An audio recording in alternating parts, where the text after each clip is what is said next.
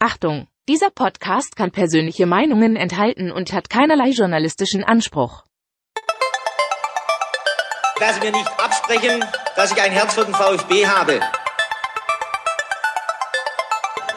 Sverrisson, dann wieder Kügel. Gewinnt sein Dribbling gegen Wörns und Guido Buchwald und der Ball ist im Tor. Nach 86 Minuten führt der VfB Stuttgart in Leverkusen mit 2 zu 1. Nach 1950, 52 und 84 gewinnt der VfB Stuttgart zum vierten Mal die Meisterschale.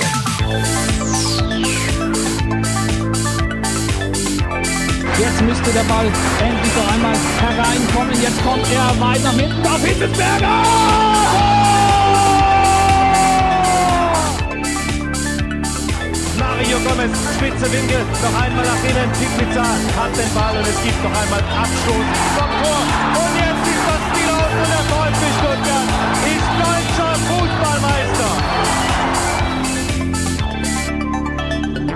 Herzlich willkommen bei STR. Mein Name ist Ricky. Mit mir in der Leitung Sebastian Rose. Hallo Sebastian. Schönen guten Abend, Ricky. Wieder aus der Quarantäne melden wir uns mit einer weiteren Ausgabe STR. Und man denkt ja immer so, Sebastian, zwei Tage zwischen ja, zwei VfB Stuttgart Podcasts, da kann ja gar nicht so viel Content zusammenkommen. Heute mussten wir schon ein Thema streichen. In der Vorbesprechung haben wir uns dazu entschlossen, das Thema Orel Mangala nochmal aufzuschieben. Der VfB bietet weiterhin reichlich Gesprächsstoff. Kann man so sagen. Ja, das ist so, ne? Vertragsverlängerung, ähm, die Spieltags-PK, also da wird's nicht langweilig. Ja, und da war ja heute einiges drin bei der Spieltags-PK. Ich habe mir kurz überlegt, ob wir die PK als Audiospur im Podcast veröffentlichen, ähm, damit die Leute praktisch, ja, ich sag mal, das ganze Kunstwerk sozusagen sich vorher erstmal reinziehen können, bevor wir dann darüber sprechen. Ähm, hab mich dann aber dagegen entschieden. Auch da sind es die Zeitgründe, die ich anführen mhm. muss. Ähm, aber das habe ich mir mal überlegt. Also sollte euch das vielleicht interessieren, ähm, lasst uns da mal ein Feedback da. Äh, hättet ihr Interesse daran, dass wir die ähm, Pressekonferenz, die Spieltagspressekonferenz, einfach in den ja, Podcast-Feed gießen, nicht für YouTube, weil da kann man es ja auf äh, dem Kanal des VfB Stuttgart sich anschauen, sondern nur als Audio. Ähm, also wenn ihr da Interesse habt, dann lasst es mich wissen. Dann würde ich in Zukunft versuchen, diese PKs immer äh, in unseren Podcast-Feed mit aufzunehmen. Ähm, also ja, oder als, als, als YouTube-Format äh, das beliebte Reaction-Video. Oh. STR reagiert auf die Spieltagskonferenz. Äh, Pressekonferenz, so. Das wäre auch noch was, ja. Also das könnten wir uns auch noch überlegen. Jetzt muss ich hier erstmal nachjustieren. Ich habe die ganze Zeit das Gefühl, dass ich dich doppelt höre. Sollte oh. das der Fall sein, seht es mir nach, ähm, weil es wird dann wahrscheinlich an meiner, Aufna an meiner Aufnahmesituation liegen wir arbeiten noch an einer besseren sozusagen Aufnahmesituation. Gut, Sebastian, bevor wir loslegen, sage ich natürlich und du natürlich äh, gleich mit Danke an unsere Unterstützerinnen. Äh, vielen lieben Dank für die Spenden. Danke Stefan und ein besonderer Dank geht heute raus an Andreas Urban und nochmal Andreas. Danke für die große, große Unterstützung. Lieben Dank. Das bedeutet uns wirklich eine Menge. Und natürlich geht auch wieder ein großer Dank raus an alle Patreon-Supporterinnen und Supporter, stellvertretend für 115. Wir sagen nichts. Punktverlust. Wir Punktverlust. haben einen Punktverlust zu beklagen. So ist es. Wir lassen das einfach mal so stehen. Ja. Ähm, das wird Gründe gehabt haben. ja, wahrscheinlich. Äh, pick ich mir auf jeden Fall heute mal den Thomas und den Matthias raus. Denn die beiden unterstützen uns seit Sonntag. Und das bedeutet mir persönlich ganz viel. Also offensichtlich ähm, konnte ich die beiden nicht abschrecken. Das freut mich sehr. Anders sieht's da aus bei dem ein oder anderen VfB-Funktionär. Ähm, sollte der jetzt zuhören, ich freue mich natürlich weiterhin über äh, interessante Nachrichten in geheime WhatsApp-Gruppen, über die Sinnhaftigkeit unserer Tätigkeit hier. Äh, Grüße gehen raus an der Stelle. Aber der Dank gilt den Supporterinnen und Unterstützerinnen. Das wollte ich eigentlich loswerden. Was wir in der letzten Ausgabe auch versäumt haben, beziehungsweise noch nicht ähm, uns dafür bereit fühlten, war ein Blick auf die aktuelle Lage der Liga, Sebastian. Ähm, mhm. Wir wollten grundsätzlich nicht so viel über das Hertha-Spiel sprechen.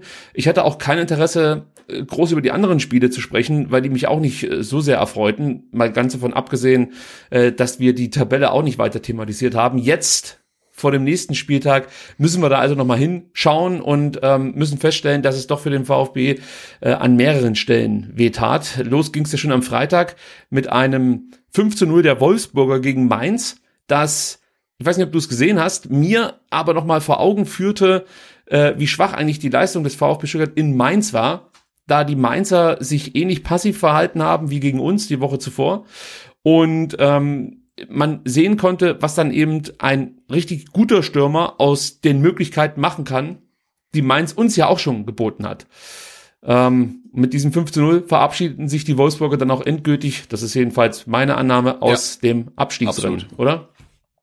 Äh, Sehe ich genauso. Da muss man vielleicht noch ein bisschen einschränken, äh, weil jetzt mit Wolfsburg und Mainz natürlich auch zwei Mannschaften aufeinander getroffen sind, ähm, die auswärts und zu Hause äh, schon unterschiedliche Gesichter zeigen. Also Wolfsburg ähm, heimstark, auswärts schwach, Mainz auch sehr, sehr heimstark und der VfB hat nun mal in Mainz gespielt und Wolfsburg hat daheim gespielt, ähm, aber es war ja schon eine äh, sehr beeindruckende ähm, Darbietung der Wolfsburger und mir im Gedächtnis geblieben ist nur das, das Strobo-Gewitter eigentlich. Also oh, das ja.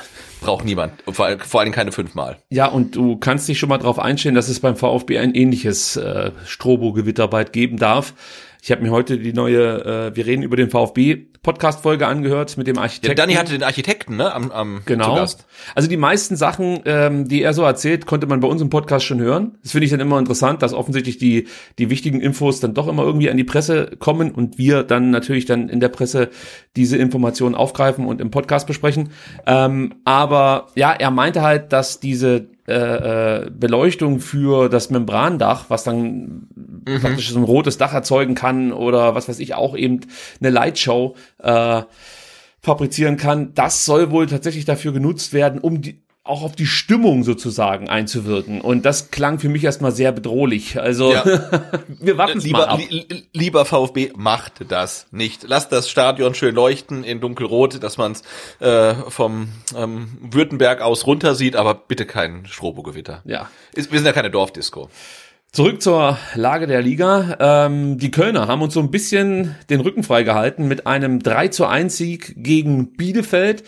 Das Thema haben wir ganz kurz angeschnitten am Dienstag. Ja. Neuer Trainer, alte Mannschaft könnte man sagen. Also ähm, es wurde eigentlich nur äh, verletzungsbedingt gewechselt. Ansonsten ja. sind dieselben Spieler auf dem Platz äh, aufgelaufen wie schon unter Frank Kramer. Und haben den gleichen Fußball gespielt wie unter das, Frank Kramer eigentlich. Leider, ne? leider aus Bielefelder Sicht auch, ja. Ähm, ja, ich, ich, ich möchte mich jetzt nicht zu weit aus dem Fenster lehnen, aber ich nein, kann noch nicht erkennen, ähm, was dieser Trainerwechsel bringen soll, weil äh, du siehst jetzt auch nicht, dass die Mannschaft, ich weiß nicht, grundsätzlich mal versucht, einen anderen Fußball zu spielen. Nee, das ist, wie du gesagt hast, im Endeffekt nur ein neuer Trainer, aber auf dem Platz hat sich relativ wenig geändert.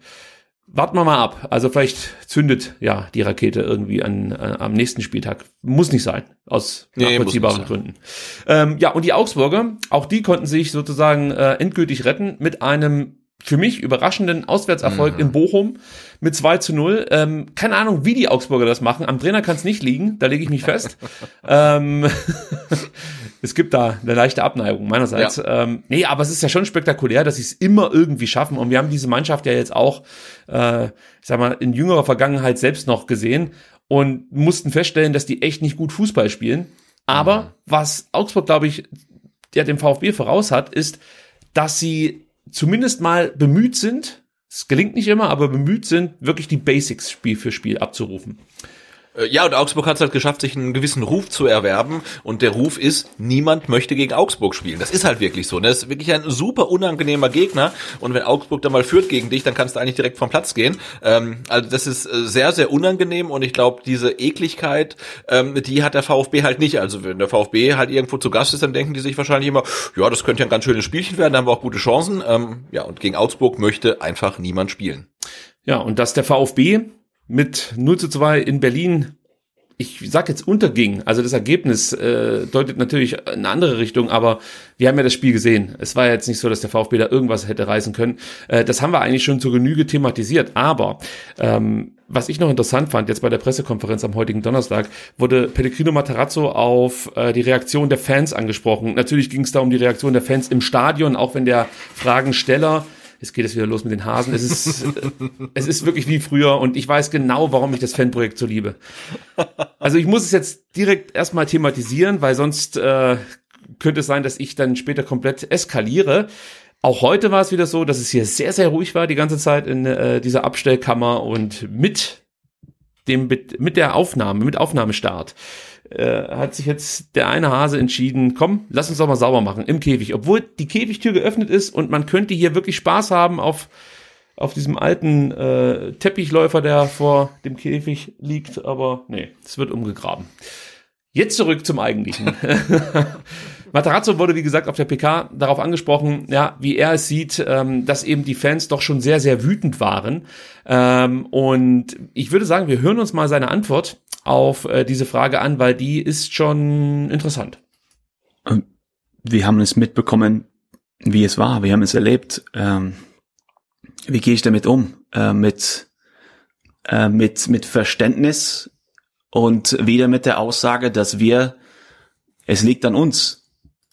Es liegt an uns. Na, wir haben auch Spiele verloren, wo die Fans auch geklatscht haben und uns applaudiert haben. Und wenn wir so ein Spiel abliefern, dann haben die Fans auch ein Recht, ihre Unmut und ihre, ihre Frustration zu äußern. Das ist uns klar. Es muss uns klar sein. Und ähm, ich sag mal so, wenn man nach dem Main-Spiel 0-0, wo wir klar nicht unsere beste Offensivspiel gespielt haben, aber wir haben gekämpft, da diese Reaktion wäre, hätte ich kein weniger Verständnis. Aber nach so ein Spiel, nach so einer Leistung, das muss uns schon bewusst sein. Also es liegt an uns, die Fans mitzunehmen, auch im nächsten Heimspiel gegen Wolfsburg, dass wir sofort da sind, dass wir die Fans energetisieren, dass die voll an Bord sind und ähm, dann haben wir ein Brett wieder im Rücken, was war wieder 3000 in Berlin und 3-3 in Mainz. Das ist ein Support, die wir äh, niemals verschenken und auch beziehungsweise nicht schätzen dürfen. Ja, das sind schon klare Worte gewesen von Pellegrino Matarazzo. Ich hätte jetzt nicht gedacht, dass er das wirklich so stehen lässt, also dass es einfach völlig in Ordnung ist, ähm, dass die Mannschaft da ordentlich auch auf die Mütze bekommt, ähm, weil er ja eigentlich ja immer versucht hat, sich vor die Mannschaft zu stellen. Aber ich glaube, das äh, lässt auch so ein Stück weit in seinen ähm, Seelenleben blicken. Ich, mhm. ich habe das Gefühl, dass er wirklich auch sehr enttäuscht war von seiner Mannschaft und äh, das mit dieser Aussage nochmal bekräftigt hat. Siehst du es auch so? Äh, ja, habe ich genauso rausgehört. Also, dass er mit dem, was in Berlin passiert ist, halt absolut nicht einverstanden ist. Ähm, auf der einen Seite und auf der anderen Seite hört man da auch raus, dass, also bei beim Sportdirektor hört man es ja regelmäßig raus, aber jetzt auch beim Trainer hört man es deutlich raus, äh, dass sie genau wissen, ähm, was der Support der Kurve für die Mannschaft wert ist und dass es halt wirklich ein Asset ist und dass man das nicht verspielen darf und äh, wenn man Gefahr läuft, das zu verspielen wie in Berlin, dass dann halt auch so eine deutliche Reaktion äh, angebracht ist und dass die Spieler damit umgehen müssen einfach. Ähm, und er hat es ja auch angesprochen, dass man gegen Wolfsburg dann die Unterstützung der Fans wieder braucht und da werden die, die, die erste, die ersten 15 Minuten, die werden aus meiner Sicht auch wirklich entscheidend sein. Also was für eine VfB-Mannschaft äh, steht da auf dem Platz? Und wenn das eine Mannschaft ist, die das Spiel unbedingt gewinnen will, ähm, dann wird der Support da sein. Wenn man natürlich so auf dem Platz geht, wie man es in Berlin getan hat, ähm, dann glaube ich, wird es auch schnell unruhig. Ja, sehe ich genauso. Also sollte der Worst Case eintreffen und der VfB Stuttgart gerät früh in Rückstand, dann wird es da mit Sicherheit auch aus der Cannstatter Kurve nicht mehr bedingungslose Unterstützung geben. Ähm, und wie gesagt, das ist auch bisweilen nachvollziehbar. Ähm, es geht um die Leistung, die gezeigt wird und nicht so ja. sehr um Ergebnisse. Natürlich, am Ende geht es immer um Ergebnisse, aber er hat es ja gut beschrieben. Wenn der Einsatz passt und du das Gefühl hast, die Mannschaft holt alles Mögliche aus sich raus und es klappt dann äh, ja am Ende vielleicht nicht mit dem entscheidenden Treffer, weil dann auch mal ein guter Keeper zum Beispiel im Tor steht oder so. Dann kann man ähm, das einer jungen Mannschaft irgendwie nachsehen und ist auch bereit, äh, diesen Weg mit jungen Spielern mitzugehen wo natürlich gewisse Schwankungen einfach einzupreisen sind. Das, das wissen, glaube ich, inzwischen ganz, ganz viele VfB-Fans. Das war auch schon mal anders, ja. Also da hatte ja. man überhaupt keine Geduld mit jungen Spielern. Das ist alles komplett anders. Ähm, ich, ich muss da immer dran denken, Sven Missentat meinte ja, das geht nur gemeinsam. Also Fans und Mannschaft, beziehungsweise Fans und Verein. Ähm, und ich habe das Gefühl, dass die, oder was heißt das Gefühl? Ich weiß, dass die Fans eigentlich, seitdem sie wieder ins Stadion dürfen und seit, seitdem äh, das Kommando beziehungsweise allgemein die Ultragruppierungen auch wieder die äh, Unterstützung in die eigene Hand genommen haben, ähm, dass da eigentlich von den Fans immer genau das kommt, was man sozusagen auch von ihnen erwartet. Bedingungsloser Rückhalt, immer unterstützend, ja. immer mit Gesängen. Ähm, nur bei der Mannschaft äh, ist das nicht immer der Fall. Also, dass, dass sie dann zurückgeben, sage ich jetzt mal.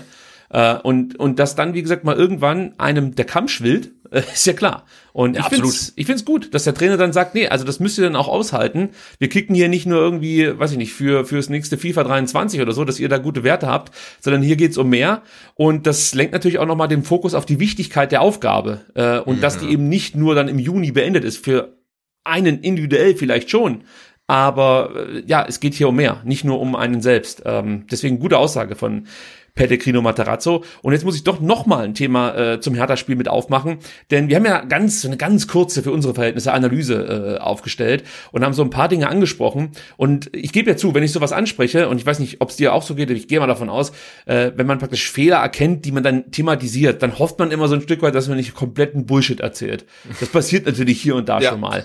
ähm, aber wenn der Trainer im Endeffekt genau das Gleiche sagt, was uns aufgefallen ist, dann ähm, würde ich sagen, äh, lohnt es sich, das Ganze auch nochmal aus berufenen Munde hier hinterher zu schieben. Also Pellegrino Matarazzo wurde natürlich gefragt, was genau schief lief gegen äh, Hertha, was für Fehler äh, passierten. Er hat davor auch schon eine Antwort darauf gegeben, dass es im Kopf nicht bei jedem stimmte, dass der Druck zu groß war. Ähm, beziehungsweise, äh, wie, wie hat er es genannt, ähm, Angst vor der Nee, nicht Angst vor der Aufgabe, sondern äh, jetzt habe ich es vergessen, wie er es äh, gesagt hat. Den Ausschnitt habe ich nicht. Aber wir titulieren, titulieren es mal als Angst, die die Mannschaft äh, gehabt hat.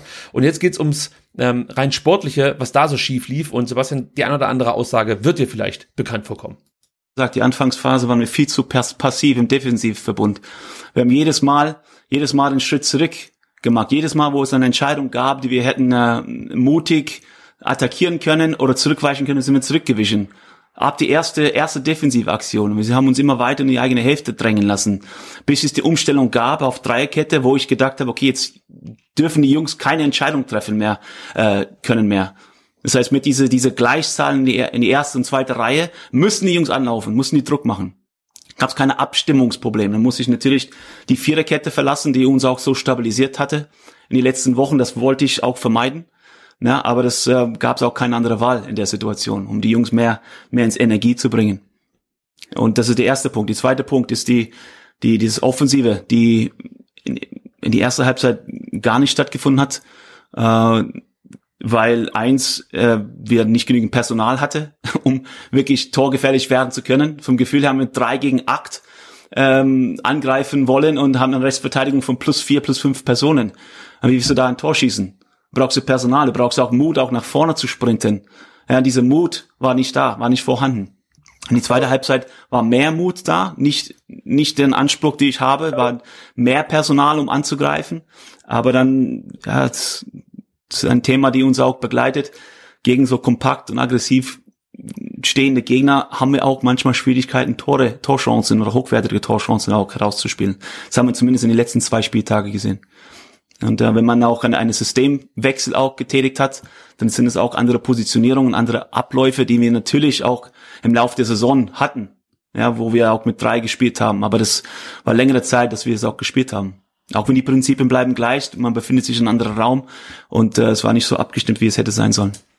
Ja, in dieser Klarheit, gepaart mit der Emotionalität, ähm, ja, schrillen bei mir natürlich schon alle Alarmglocken, oder? Also, das war schon für Materazzo äh, fast schon eine Wutrede, oder? Äh, ja, ja, tatsächlich und sehr, sehr deutlich. Ähm, Ich meine, ich find's ja gut. Wir haben ja die ganze Nein, Zeit alle, kritisiert. alle, fordern, alle fordern ja, dass man ein bisschen mehr ähm, Klarheit in die Kommunikation äh, reinkommen muss. Äh, schön und gut, dass man sich vor die Mannschaft stellt, aber die, die einzigen, die den VfB jetzt noch vom Abstieg retten können, ist nun mal die Mannschaft. Und ich glaube, da kann man den Druck schon mal so ein Stück weit erhöhen, ohne halt gleich die äh, Floskeln und Plattitüden von wegen Grasfressen und so weiter rausholen zu müssen. Ähm, und ich finde, das ist äh, Pellegrino Materazzo in der PK wirklich sehr, sehr gut gelungen, ähm, den Druck halt so ein bisschen auf die Mannschaft zu lenken und klar anzusprechen, was in Berlin halt einfach nicht funktioniert hat. Ja, absolut. Also äh, deswegen finde ich diese Aussagen für Materazzo, der sehr besonnen und auch gewählt mit seinen Worten sonst umgeht, wirklich äh, bemerkenswert. Und er nimmt seine Mannschaft ganz klar jetzt in die Pflicht. Also es gibt keine Ausreden mehr. Er sagt im Endeffekt, wir waren nicht mutig genug. Äh, man kann natürlich den Umkehrschluss anstellen, ihr hattet also Angst. Also so sehe ich's. Äh, Ja, ja. und genau. er sagt das natürlich so nicht, weil er da natürlich auch den mentalen Aspekt so ein Stück weit äh, äh, im Hinterkopf hat und die Mannschaft nicht noch weiter ja äh, verängstigen möchte, vielleicht durch solche Aussagen. Ähm, Aber trotzdem, im Endeffekt sagt der Trainer hier, es gibt für mich jetzt keine Ausreden mehr. Ihr seid jetzt gefordert. Ich, ich äh, gebe euch jetzt das System an die Hand, das euch zum Handeln zwingt. Ihr könnt euch nicht mehr auf Genau. euren Mitspieler verlassen. Ihr müsst leisten. Und wenn ihr nicht leistet, oder wenn du nicht leistest, machst du den Fehler, der zum Gegentor führt. Ja. Und du kannst nicht mit dem Finger auf den nächsten zeigen. Und äh, das kann gut gehen, ja, dass die Spieler dann praktisch jetzt wirklich verstehen, es kommt auf jeden Einzelnen an. Es kann natürlich auch komplett in die Hose gehen, dass äh, jetzt die Fehler sofort drastische Auswirkungen haben und nicht mehr korrigiert werden können, weil natürlich das System mit dieser Dreierkette, hat er ja schön beschrieben, einfach keine Fehler verzeiht. Also Ja. werden wir vielleicht nachher noch beim Startelf-Tipp drauf zu sprechen kommen. Gut, äh, ganz kurzer Blick noch auf die Tabelle. Ihr werdet es wissen, der VfB Stuttgart rangiert auf Platz 16 mit 28 Punkten, vier Punkte Rückstand auf Hertha BSC, zwei Punkte Vorsprung auf Arminia Bielefeld. Den Rest lassen wir mal außen vor, denn ähm, dass der VfB sich mit Platz 14 noch anlegen kann, schließe ich komplett aus. Und ähm, auch die Fürther, jetzt gucke ich gerade mal, die haben 17 Punkte. Ja, die, auch die werden den VfB nicht mehr überholen. Ich glaube, Fürth ist doch am, am letzten Wochenende abgestiegen. Die sind ne? abgestiegen, genau, also genau. Rein rechnerisch, ja. Genau, elf Punkte Rückstand auf den VfB Stuttgart. Also äh, der Kelch geht an uns vorüber. Wir äh, konzentrieren uns ganz auf äh, Platz 15, 16 und 17. Gerne Platz 15. Ähm, deswegen den Rest lassen wir mal außen vor. Und jetzt am kommenden Spieltag spielt der VfB Stuttgart gegen den VfL Wolfsburg. Und es gibt noch eine weitere Partie, die uns natürlich interessieren wird. Bielefeld empfängt, empfängt Hertha. Äh, Sebastian, gibt es da für dich ein Wunschergebnis? Hertha-Sieg und Hauptsache Relegation? Oder sagst du, komm, der Druck von Bielefeld darf ruhig kommen, die dürfen gewinnen, denn wir gewinnen ja schließlich auch. Und dann ist Hertha plötzlich wieder voll in der Verlosung.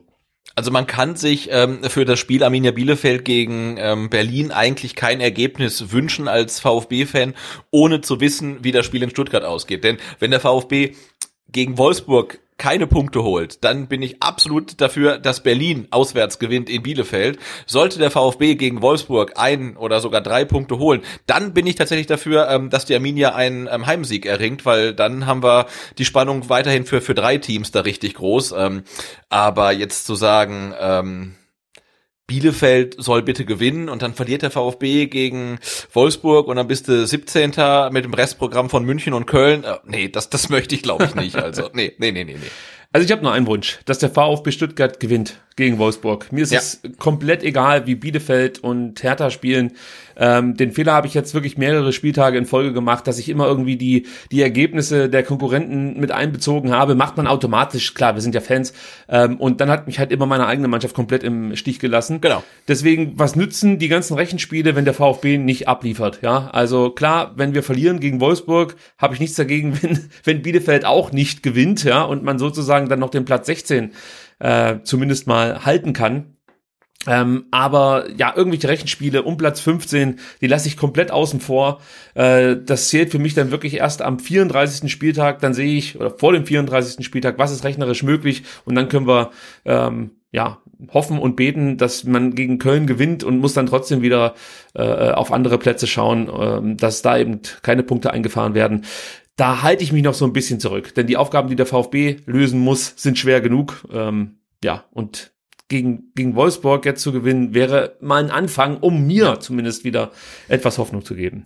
Genau, aber im Grunde genommen ist es ja ganz einfach. Du hast noch drei Spiele ähm, auf dem Tableau, zwei davon sind Heimspiele gegen Gegner, gegen die du nicht komplett chancenlos bist und du hast ein Auswärtsspiel bei einem Gegner, gegen den du vermutlich komplett chancenlos sein wirst. Insofern guck halt, dass du zu Hause von den sechs möglichen Punkten einfach so viel wie möglich holst und dann sehen wir weiter. Und dann wird es um einen Punkt wahrscheinlich nicht reichen. Aber ähm, Vielleicht, wie ja, gesagt, vielleicht. wir, wir warten mal ab. Erstmal muss der VfB leisten. Gut, dann sind wir eigentlich auch schon direkt bei unserem nächsten Gegner, dem VfL Wolfsburg. Ich kann schon direkt sagen, es wird kein Fanradio geben. Äh, das liegt aber nicht am letzten Fanradio, sondern es ist ein Heimspiel. Und Genau. die Heimspiele begleiten wir ja nicht mit dem Fanradio. Sebastian wird im Stadion sein. Bei mir, ich habe es am Dienstag schon gesagt, ähm, sieht es eher nicht danach aus. Ähm, bislang bin ich noch negativ, aber ich fühle mich ehrlich gesagt nicht wohl mit dem Gedanken, dass ich jetzt äh, ins Stadion gehe, wenn im familiären Umfeld äh, ein Corona-Fall vorliegt. Ähm, ja, weiß nicht, ich glaube, das sollte man nicht unbedingt machen. Ähm, ja, endgültig entscheiden werde ich mich dann tatsächlich erst am Samstag. mich zieht's natürlich schon ins Stadion. Ja. Aber es, ja, es ist vielleicht nicht so klug. Mal abwarten. Äh, Aber ich glaube, das Wetter wird auch gar nicht so gut, oder? Ja, da, uh, das ist ja wieder eine harte und gute Überleitung. Jetzt muss ich aber vorher, bevor ich den Knopf drücke, erstmal ein bisschen äh, hier den Ton runterregeln, sonst äh, fliegen dir da in Fellbach wieder die die äh, die Ohrmuscheln raus. Wir sind wieder bei unserem Serviceblock angelangt, Sebastian. Du hast es schon angesprochen, das Wetter beschäftigt natürlich alle VfB-Fans. Was ziehe ich an? Und ich kann euch sagen, zieht euch warm an, denn äh, es soll nur 11 Grad warm werden. Und ähm, angesagt ist auch leichter Regen, auf jeden Fall mal bedeckter Himmel. Das heißt, das sind jetzt nicht unbedingt typische äh, Bundesliga-Endsport-Temperaturen, die wir da erwarten dürfen am Samstag. Was trägst du, Sebastian? Ähm, ich weiß noch nicht, weil heute war ja ein wunderschöner Frühlings-, fast schon Frühsommertag und ich sitze jetzt hier auch im T-Shirt und in kurzer Hose. Spaß, in Wirklichkeit habe ich gar keine Hose an, aber äh, ja. Ähm, und am Samstag, ich muss mal, ich muss mal gucken. Also ich glaube ähm, Trikot und vielleicht ein, ein dünnes Jäckle drüber. Ah, Jäckle. Sehr Ja. gut. Es gibt auch noch Karten für alle Kurzentschlossenen. Bislang wurden 50.000 Karten verkauft. Der VfB hofft auf 55.000 Zuschauer. Ähm, übrigens auch äh, schöner Seitenhieb von äh, Tobi Havard heute, ähm, der ja gesagt hat, die Wolfsburger kommen mit nicht allzu vielen Fans. Äh, das heißt, das Kontingent ist nicht voll ausgeschöpft. Also kommt ins Stadion, es gibt noch Karten. Solltet ihr Bock haben, äh, ist das eure Möglichkeit. Der VfB braucht euch auch auf jeden Fall. Also das Ja. können wir an der Stelle schon mal sagen. Wenn ihr dann ins Stadion kommt, Sebastian, ähm, gibt es mal wieder kleine, kleinere und größere Probleme, die auf die Anreisenden so warten. Äh, abermals finden Gleisbau und Kabelarbeiten am Heimspielwochenende statt. Es kommt also wie schon beim letzten Heimspiel gegen den BVB zu Einschränkungen im Bahnverkehr. Der Schienenverkehr wird diesmal aber nicht komplett ausgesetzt. Und ob ich das jetzt richtig verstanden und erklärt habe, verrät uns jetzt der Regionalverkehrsexperte Sebastian Rose. Genau, ich bin ja Regionalverkehrsexperte und vor allen Dingen aber auch ÖPNV ähm, Stuttgart-Experte. Ähm, und natürlich ähm, ist es so. Also die Bahn hat sich gedacht, naja, der VfB hat zwei Auswärtsspiele, es sind Osterferien, da machen wir lieber nichts. Aber wenn dann 1. Mai ist und ähm, der VfB wieder ein Heimspiel hat und ähm, noch Frühlingsfest ist, dann äh, buddeln wir mal wieder. und ähm, das wird wieder zu Irritationen in Bad Cannstatt führen. Und die ähm, S-Bahnen und die Regionalbahnen müssen sich die Gleise teilen, ähm, was dazu führt, dass, glaube ich, Regionalbahnen tatsächlich ausfallen. Also wenn ihr mit der Regionalbahn normalerweise nach dem Spiel nach Hause fahrt, ähm, Guckt euch das bitte äh, gut an, ob ihr noch ähm, dann wegkommt. Und ähm, die S-Bahn, die S1, die S2 und die S3 fahren nur halbstündlich. Also es wird vermutlich wieder äh, relativ ähm, kuschelig werden am Cannstatter Bahnhof. Also das klingt doch nach einer guten Stimmung am Bahnsteig. Ja. Und für alle, die mit dem Auto anreisen, denen kann ich auch sagen, für euch wird es natürlich auch wieder ein bisschen umständlicher, st- umständlicher, sorry, äh, denn äh, Sebastian hat es angesprochen, der Cannstatter Vasen findet statt und das bedeutet, dass der Parkplatz P10, also auf dem Vasen, ähm, nicht vollständig nutzbar sein wird und ihr müsst, glaube ich, auch 7 Euro Parkgebühr Ja. bezahlen, sonst ist der ja umsonst. Ähm, auch das Parkhaus P7 im Martin-Schrenk-Weg wird äh, nur ja, eingeschränkt nutzbar sein und auch da äh, kommt ein Obolus von 7 Euro auf euch zu.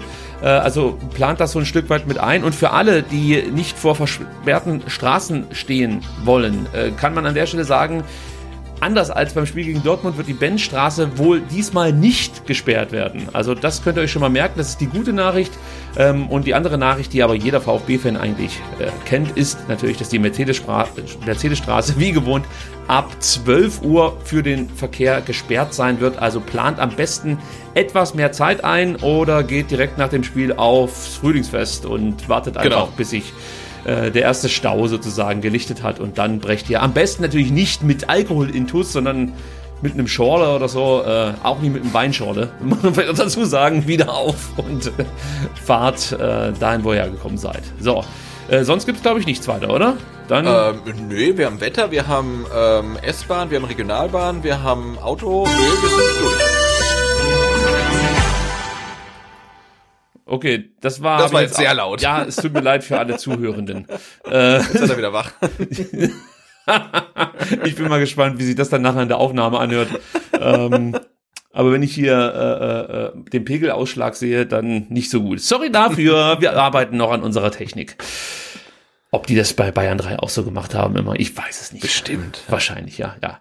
Gut, kommen wir zum Gegner. VfL Mhm. Wolfsburg und schauen mal auf die aktuelle Verfassung. Und ich kann schon mal sagen, Wolfsburg aktuell einzuschätzen, fällt mir wirklich nicht leicht, denn die Mannschaft präsentierte sich über die ganze Saison hinweg wirklich sehr wankelmütig. Zuletzt äh, wurde das noch ab, ad absurdum ähm, geführt eigentlich, denn äh, die letzten beiden Heimspiele gewann der VfL völlig überzeugend. Ja, vergangenes Wochenende besiegte man ja, wie gerade schon besprochen, die Mainzer mit 5 zu 0. Zwei Wochen zuvor schlug, schlug man dann Bielefeld mit 4 zu 0. Aber zwischendrin gab es dann nochmal auswärts ordentlich einen auf den Latz. Äh, bei Borussia Dortmund ging man mit 1 zu 6 unter.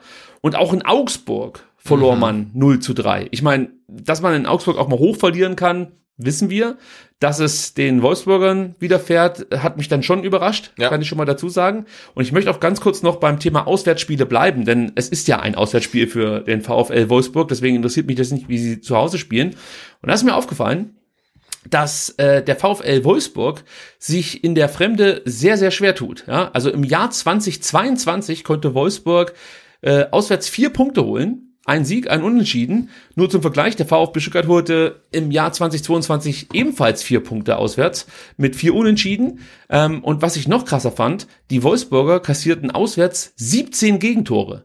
Und wir haben ja viel über den VfB, also 17 Gegentore im Jahr 2022, um das nochmal äh, klarzustellen. Und wir haben ja schon viel über den VfB gesprochen, wie schlecht sie verteidigen und wie blöd alles läuft. Ähm, aber der VfB kassierte auswärts 2022 nur 12 Gegentore. Das heißt, hier kommt eine Mannschaft, die nicht viel besser auswärts äh, äh, ist wie Ja. der VfB Stuttgart, zumindest im Jahr 2022, äh, um nochmal äh, etwas die Euphorie einzuschränken, weil die Fallmasse ist nicht ganz so hoch. Ja, also es ist nicht, es ist nicht leicht äh, zu prognostizieren, welcher VfL Wolfsburg uns am Samstag erwarten wird.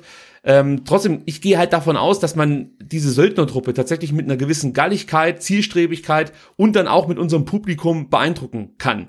Die haben jetzt nicht diesen großen Druck, ähm, die fahren dahin, wollen jetzt irgendwie noch dann auch faktisch den Abstieg verhindern, aber eigentlich haben sie mit der Saison eh alle abgeschlossen. Für die meisten stand ja sowieso fest, wir spielen um äh, einen Champions League Platz, plötzlich äh, musst du dich mit Augsburg, Stuttgart und Hertha um, um den Abstiegsplatz betteln.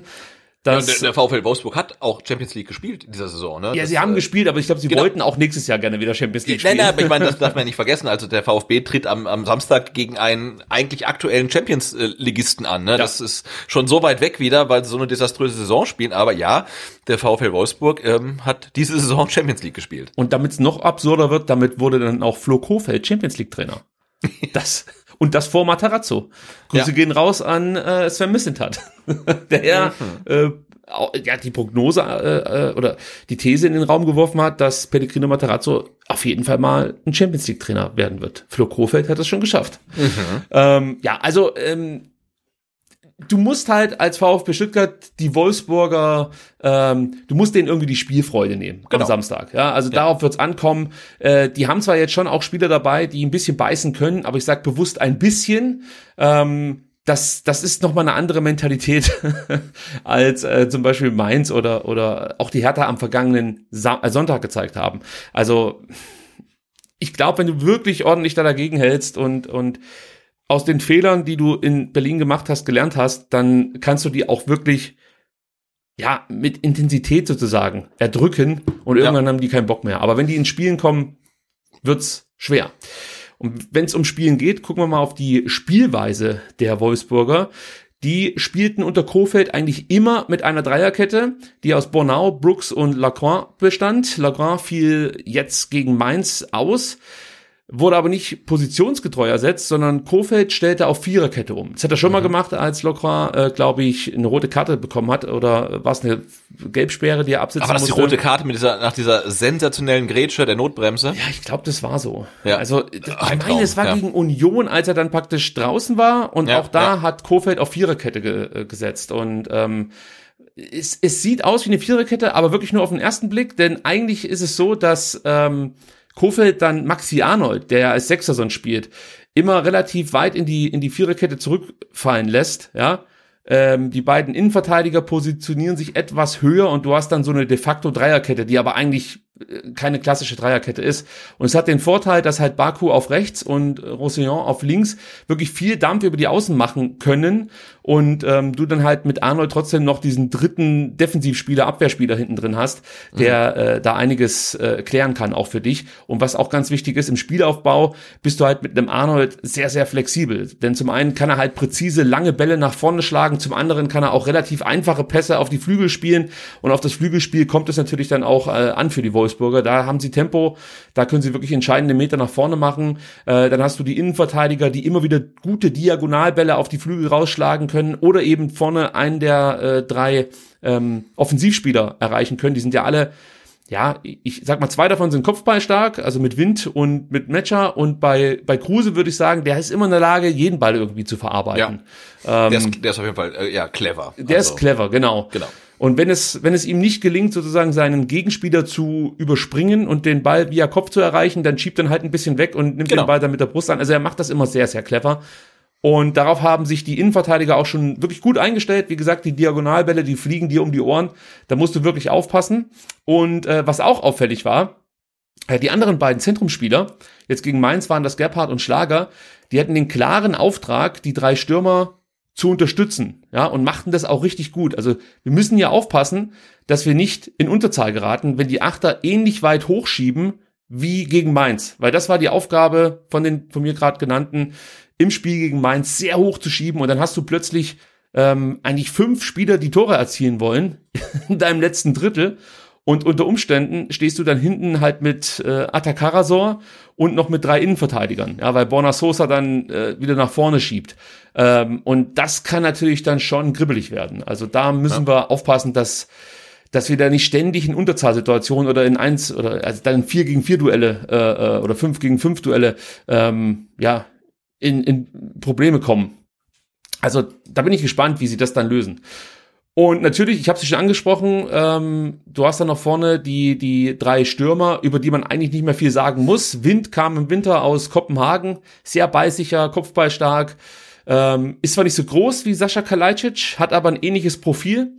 Also ähm, einfach ein unangenehmer Spieler, der, der ja viel Präsenz hat und äh, vor allen Dingen ähm, der dann, man nennt es dann Driften, der ist ja also nicht festgelegt auf die Neuner-Position, sondern der bewegt sich relativ viel und der taucht dann auch mal etwas tiefer oder Moment, er taucht dann auch mal so im Achterraum auf, verteilt dann Bälle, er kippt dann mal auf die Flügel raus, ist da plötzlich zu finden. Also es ist schwer für ein Innenverteidiger-Pärchen, sich darauf einzustellen. Ähm, das wird eine Herausforderung werden. Und ja, auch Max Kruse, der kam auch im Winter, das haben die meisten vermutlich mitbekommen. und ähm, ja, über den braucht man halt auch nicht mehr viel sagen. Das ist halt ein absoluter Unterschiedsspieler, hat jetzt in elf Spielen für Wolfsburg sechs Tore gemacht. Ähm, das ist doch brutal, oder? Also egal, wo der hinkommt, der er liefert halt, funktioniert, halt, ne? ja. ja. Wenn er Bock hat zum Kicken, dann ja. zeigt er das auch.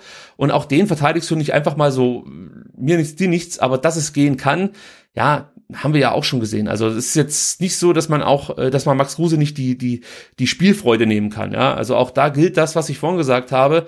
Du musst halt ab der ersten Minute musst du ja, halt genau. einfach klar machen, wer hier heute Chef im äh, Neckarstadion ist. Ja, also wenn du da anfängst, wieder so, so, so mutlos äh, anzutraben und den Spielern ähm, vom VfL Wolfsburg nicht wirklich ab der ersten Minute sozusagen dann auch mal Schmerzen zuzufügen, dann wird sich das, glaube ich, relativ schnell rächen. Genau, das wollte ich gerade sagen. Also du musst als VfB wirklich ähm, die Attitüde mitbringen ähm, und den Wolfsburgern halt wirklich unmissverständlich klar machen, ihr könnt hier schon gewinnen, aber das wird halt wehtun. Und das wollt ihr nicht, weil ihr seid eigentlich durch und ihr braucht die Punkte nicht mehr. Und wenn ihr sie trotzdem haben wollt, dann holt sie euch. Aber wie gesagt, das wird wehtun. Und ähm, ich glaube, dass Wolfsburg dann halt eine Mannschaft ist, die dann vermutlich eher sagt, ja, nee, dann, dann, dann lieber nicht. Im besten Fall wird's so sein, ja. Also das, das, das Schlimmste, was natürlich sein oder was passieren kann, ist, dass Wolfsburg in Führung geht. Äh, ja. Dann wird der VfB wahrscheinlich noch mehr Druck bekommen, mit dem er nicht umgehen oder nicht so gut umgehen kann, so ja. möchte ich es mal sagen. Und Wolfsburg wird mehr Räume bekommen und die freuen sich natürlich einen Ast, weil das ist genau das, was sie brauchen. Klar, das muss man unbedingt vermeiden. Ähm, ja. Vor allen Dingen früh äh, in Rückstand zu, geraten, sondern halt äh, ja das Spiel lange ausgeglichen zu halten und ja, wenn es irgendwie geht, mal wieder ein Tor zu schießen. Aber das ist ja auch nicht so ganz einfach für den VfB. Einen Offensiven habe ich äh, noch vergessen zu erwähnen. Natürlich Lukas Metscher. Ähm, der ist jetzt nach überstandenem Knöchelbruch wieder da, findet langsam zur alter Form zurück. Eher schnell, oder? Ja, ich, ja, er ist jetzt ja schon eine Weile wieder mit dabei. Ja. Ich finde, er hat am Anfang schon noch so seine Schwierigkeiten gehabt. Ähm, jetzt, ja, ist er, ist er eigentlich wieder da, wo er vor der Verletzung war. Ja, kann man schon so Ja. sagen. Also das, der macht gute Spiele, keine Frage. Ähm, hat auch inzwischen wieder sein Tempo. Das war das, was mir nach der Verletzung halt aufgefallen ist, dass er nicht mehr ganz so, ähm, wie soll man sagen, also äh, so antrittsschnell war und und äh, ja einfach so diese diese diese diese Unbekümmertheit hatte, die er gerade bei den U21-Spielen immer wieder gezeigt hat. Aber ist auch nachvollziehbar. Nach einer schwereren Verletzung kann Ja. das schon mal ein bisschen dauern, dass, äh, bis du wieder Vertrauen in den eigenen Körper hast. Aber Genau. er ist da auf einem guten Weg, äh, hat wie gesagt ein gutes Kopfballspiel, kommt immer mit viel Wucht in den Strafraum, äh, sucht dann immer wieder die Abschlüsse. Also das ist ein Spieler, der äh, für jede Mannschaft ähm, unangenehm ist zu verteidigen ähm, und dem du auch ein Stück weit mit Härte begegnen musst, ja, weil sonst wird er dann halt seine Wucht zur Geltung bringen, um es mal Ja. so auszudrücken. Ja, und ob Kofeld äh, jetzt wieder auf Viererkette setzt oder doch zurück zur Dreierkette kehren wird, ähm, das weiß er angeblich noch nicht, Sebastian. Ah, Denn- der Fuchs, ja. Ja, auf die Frage, ob man äh, nach dem Erfolg mit der Viererkette nun weiter auf selbige setzt, ähm, da antwortete er bei der heutigen PK Folgendes. Ja, das wäre vom Ergebnis her zu einfach gedacht, zumal äh, Maxence jetzt die komplette Woche durchtrainiert hat, also wieder zur Verfügung steht. Dementsprechend haben wir haben wir beide Optionen fürs äh, fürs Wochenende problemlos. Ähm, und ähm, ich werde mir auch beide Optionen offen halten, weil ähm, jetzt zwei gute Heimspiele gehabt, dazwischen ein so nicht ganz so gutes Auswärtsspiel und äh, haben die beiden Heimspiele gegen Bielefeld und Mainz gewonnen. Das eine mit Dreierkette, das andere mit Viererkette. Dementsprechend ist beides möglich. Und äh, wir werden jetzt auch noch mal ein bisschen schauen, weil, weil wir ehrlich, wenn wir ganz ehrlich sind, auch nicht ganz genau wissen, was Stuttgart machen wird. Ähm, die haben natürlich auch jetzt äh, Ende Januar auf Viererkette umgestellt, ähm, haben waren dann eine Zeit lang zwischendurch erfolgreich mit der Viererkette. Jetzt in Berlin, sagen wir mal so, die 30 Minuten mit Viererkette ähm, werden sie wahrscheinlich auch selber als nicht so gut empfunden haben, haben dann auf Dreierkette umgestellt, waren dann ein bisschen stabiler. So, das sind natürlich auch Überlegungen, die bei uns einfließen. Dementsprechend wird wahrscheinlich auch eine hohe Flexibilität im Spiel von uns erwartet werden. Und äh, ich bin aber froh darüber, dass wir uns jetzt grundsätzlich im Laufe, sozusagen im laufenden Wettbewerb beide Optionen erarbeitet haben. Und das, äh, das gibt uns eine gewisse Freiheit und da, da freue ich mich drüber. Ja, da freut er sich, der Floco. Also, äh, ich gehe davon aus, dass der wieder auf Dreierkette setzen wird. Also das ist echt ein, ein starkes Innenverteidiger-Trio und Ja. ähm, ich, ich würde mich wundern, wenn er dann Brooks auf die Bank setzt, äh, weil Lacroix wird von Beginn an spielen, da lege ich mich fest, der ist einfach zu gut und zu schnell vor allem. Äh, Ja, und gerade- Fuchs wirst du wahrscheinlich auch gerne auf dem Feld haben gegen Kalajdzic, ne? Wenn um, hohe Flanken da reinsegeln. Ja, klar. Da, du hast noch Bornau, der auch enorm Ja, ja. kopfballstark ist. Äh, aber lieber habe ich halt zwei kopfballstarke Spieler dazu. Dann noch, wie gesagt, diesen schnellen und, und, und giftigen Innenverteidiger Lacroix äh, mit auf dem Platz. Also für mich spricht alles für eine Dreierkette. Äh, wie der VfB es dann lösen wird. Ähm, Kofeld hat das ja gerade schon angedeutet, dass er auch nicht genau weiß, ob es jetzt eine Dreier- oder eine Viererkette geben wird. Das werden wir im Startelf-Tipp thematisieren. Tja, und was soll man allgemein sagen? Also wenn du Wolfsburg halt so anschaust, wenn du die Mannschaft siehst, dann merkst du halt schon, die haben richtig gute Jungs im Kader, kriegen es aber zu selten auf den Platz. Das ist eine gute Nachricht für den VfB Stuttgart. Und es gibt vielleicht auch noch andere gute Nachrichten ähm, für den VfB Stuttgart, denn Wolfsburg hat eine, ja, schlechte Chancenverwertung. Sie kassieren sehr viele Gegentore nach Standards und sie haben Probleme gegen schnelle, wendige, kurzum dribbelstarke Spieler. Ja? Und auch das könnte ja dem VfB Stuttgart äh, ein Stück weit in die Karten spielen. Ähm, und was mir übrigens auch noch aufgefallen ist, was man hier nicht vergessen sollte, wir haben es schon thematisiert oder angerissen. Äh, ja, also einige VfL-Spieler haben, ähnlich wie einige VfB-Spieler, einfach ein Haltungsproblem. Ja? Also Intensität und Leidensfähigkeit ist, ich sag mal, nur im überschaubaren Maße vorhanden. Ja, also sobald sich Widerstände auftun, ähm, schiebt man die Verantwortung ab und ist nicht bereit, der eigenen Mitspieler oder Fehler der eigenen Mitspieler auszubügeln. Ähm, und eigentlich muss der VfB genau das jetzt ausnutzen. Ja? Ab der ersten Minute muss Wolfsburg das Leben so schwer wie nötig gemacht werden. Also nicht möglich, sondern nötig. Du musst hier über Grenzen hinausgehen. Ähm, denn wir haben ja gesehen, wie das aussieht, wenn man sich an seine eigenen Grenzen herantastet. Dann kommt man meistens noch nicht mehr an diese Grenzen ran. Äh, also ich, ich will da einfach wirklich jetzt eine andere Mannschaft auf dem Platz sehen, sage Ja. ich dir so, wie es ist. Äh, ich, ich, ich verlange jetzt nicht irgendwie, dass der VfB Wolfsburg aus dem Stadion schießt, aber ich möchte eine andere Mannschaft auf dem Platz sehen. Ich möchte da elf Attas rumrennen sehen.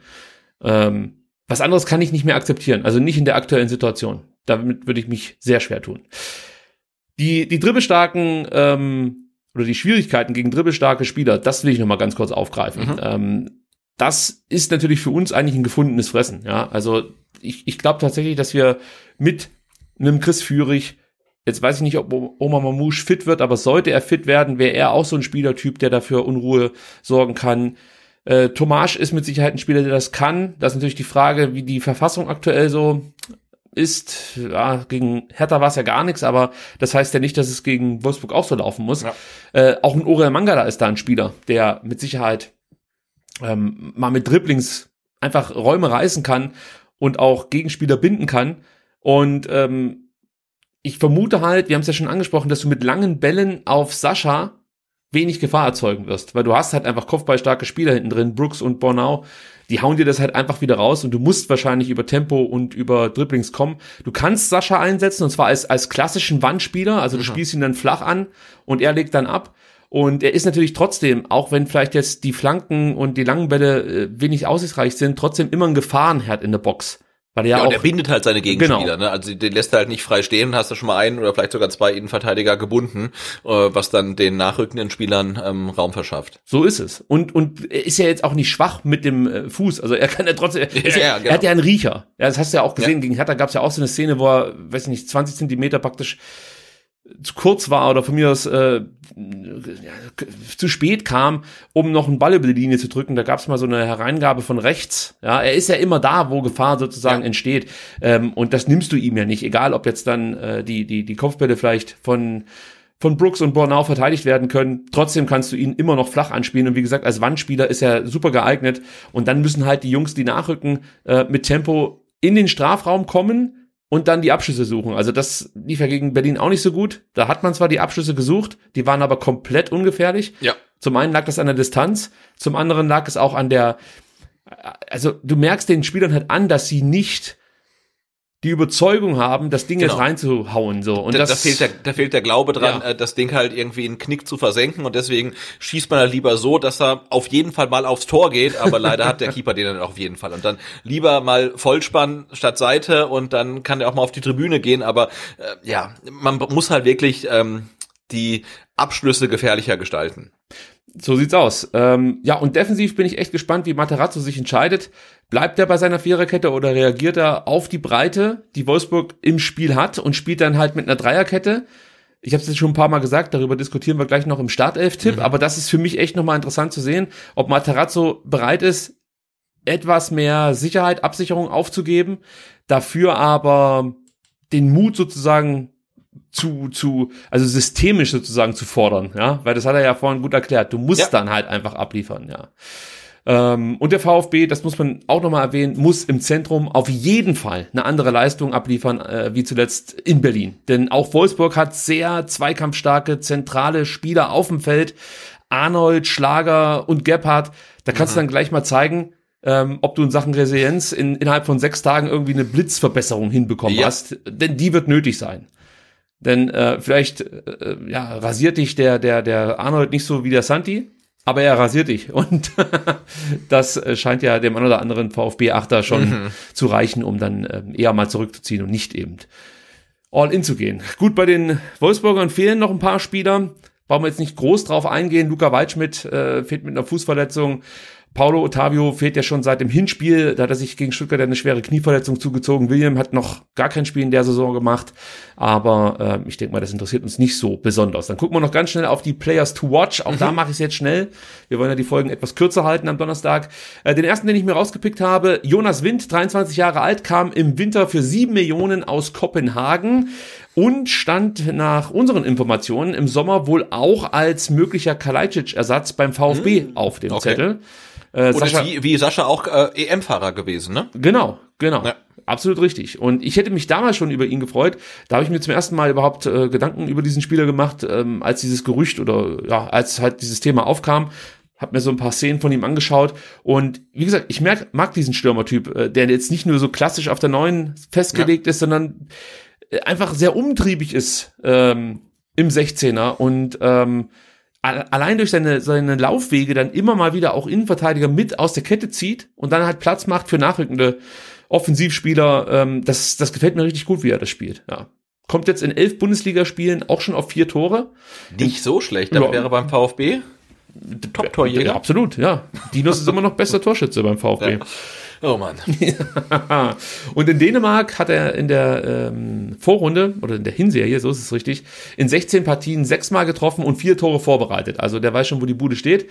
Ähm, technisch sehr stark, gutes Passspiel, Kopfball stark, guter Schuss. Also das ist schon ein cooler Spieler.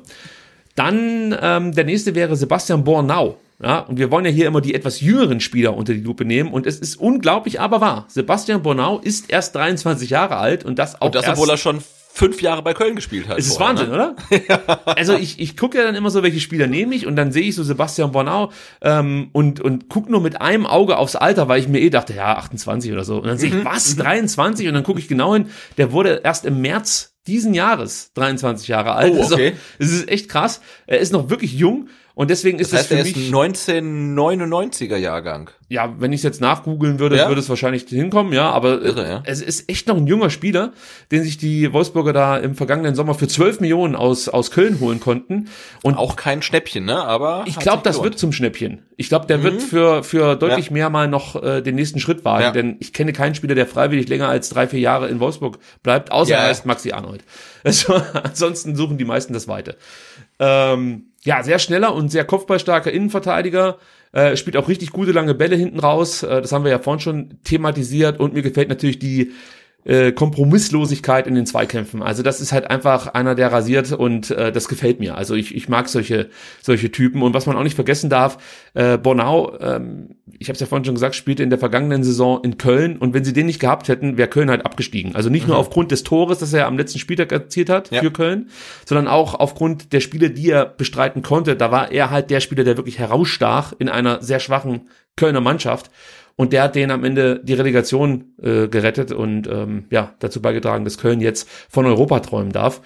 Und äh, zu Bornau kann man vielleicht auch noch erwähnen, der wurde wie Orel Mangala beim RSC Anderlecht ausgebildet. Hm, okay. Beide dürften eigentlich nicht miteinander gespielt haben. Dafür ist der Altersunterschied dann doch etwas zu groß. Ich meine, Orel ist zwei Jahre älter, ich glaube 24, 25. Ja, müsst ihr jetzt nochmal nachgucken, aber ich, ich glaube nicht, dass sie zusammen gespielt haben. Und er wird, ähm, also der Bornau, von Daniel van Beuten betreut. Uh, Den kennen wir natürlich auch noch, ja. Das ist Berater. HSV-Legende, ja. Den letzten, den ich im Boot oder hier in meinem äh, Sheet habe, das ist Bartosz Bialek, 20-jähriger Mittelstürmer, der kam 2020 von Lubin nach Wolfsburg, fiel 2021 lange mit einem Kreuzbandriss aus und wird jetzt langsam wieder rangeführt, ist ein sehr wuchtiger und kopfballstarker Stürmer, auf den ich wirklich schon länger ein Auge geworfen habe. Ich finde den wirklich sehr, sehr interessant. Ich habe jetzt auch gelesen, dass Schalke den gern für die kommende Saison verpflichten möchte. Sollten sie aufsteigen, haben sie wohl auch gute Aussichten, ihn zu bekommen. Und ich sag mal so, da darf gerne auch der VfB ein Auge hinwerfen in diese Richtung. Also, weiß ja, und wenn man eh äh, hin und wieder miteinander redet, dann vielleicht auch wegen Oma Mamouche, dann könnte man ja so einen Namen auch mal fallen lassen. ja, Mamouche kriegst du leider nicht. Nein, das, das weiß ich, aber deswegen steht man ja trotzdem, hat man schon mal Kontakt, das meine ich halt. ne? Ach so, Also, ja, das, ja, das ist jetzt das- quasi kein, ja. kein Cold Call, sondern äh, du hast da ja irgendwie schon äh, ähm, mit Wolfsburg irgendwie zu tun und ähm, dann kann man vielleicht mal den Namen äh, Bialek nochmal fallen lassen. Ich glaube, wenn du, wenn du äh, Jörg Schmatke zu einem Korn und äh, na, Rothändler einlädst, ist er sofort da und über, äh, also spricht mit dir über jeden Spieler, den er Wahrscheinlich, hat. aber Bialek gefällt mir, ist natürlich auch wieder eine Wette. Ja, es wäre jetzt für mich nicht der Kalajdzic-Ersatz, Ja. aber wäre vielleicht ein Spieler, um den Kader äh, gerade im Sturm dann noch ein bisschen breiter Mhm. aufzustellen. Ähm, in die zweite Liga wird er vermutlich nicht gehen, deswegen müssen wir hoffen, ähm, dass der VfB die Klasse hält, vorausgesetzt. Man hätte überhaupt Interesse an diesem Spieler. Gut, kommen wir zum VfB Stuttgart, Sebastian. Und wie es inzwischen schon Gewohnheit ist, hören wir zuerst mal, ähm, was Matarazzo, Pellegrino Matarazzo, zu den aktuellen Ausfällen beim VfB Stuttgart zu sagen hat.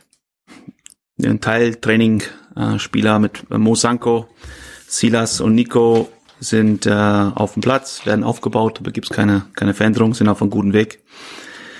Ähm, Omar Mamouche äh, mit seiner äh, muskulären Geschichte, Hüftgeschichte, hat bisher noch nicht äh, auf dem Trainingsplatz mit uns, mit der Mannschaft stehen können. Wird wahrscheinlich morgen das Abschlusstraining mitmachen können und wenn das alles einwandfrei verläuft und ein gutes Gefühl hat, dann ist er auch eine Option für das, für das Spiel.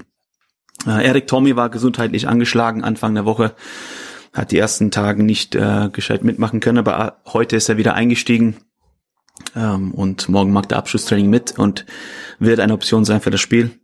Und ähm, zwei Spieler, die auf jeden Fall voll mitmachen, ist äh, Hiroki Ito nach seiner Nasen-OP. Hat einen Tag verfehlt, aber jetzt ist er wieder an Bord, trainiert 100% mit und Atakan Karazor nach seiner Corona-Infektion ist auch äh, fit, hat alles mitgemacht und ist auch eine Option für das Spiel gegen Wolfsburg. Ja, eins habe ich noch, der Clinton Mola eher negativ. Ähm, Clinton Mola mit seinen Hüftprobleme ähm, wird dann äh, das weiterhin in der in der Reha-Welt absolvieren, kommt irgendwie nicht voran, wird für die nächsten paar Wochen auch keine Option sein.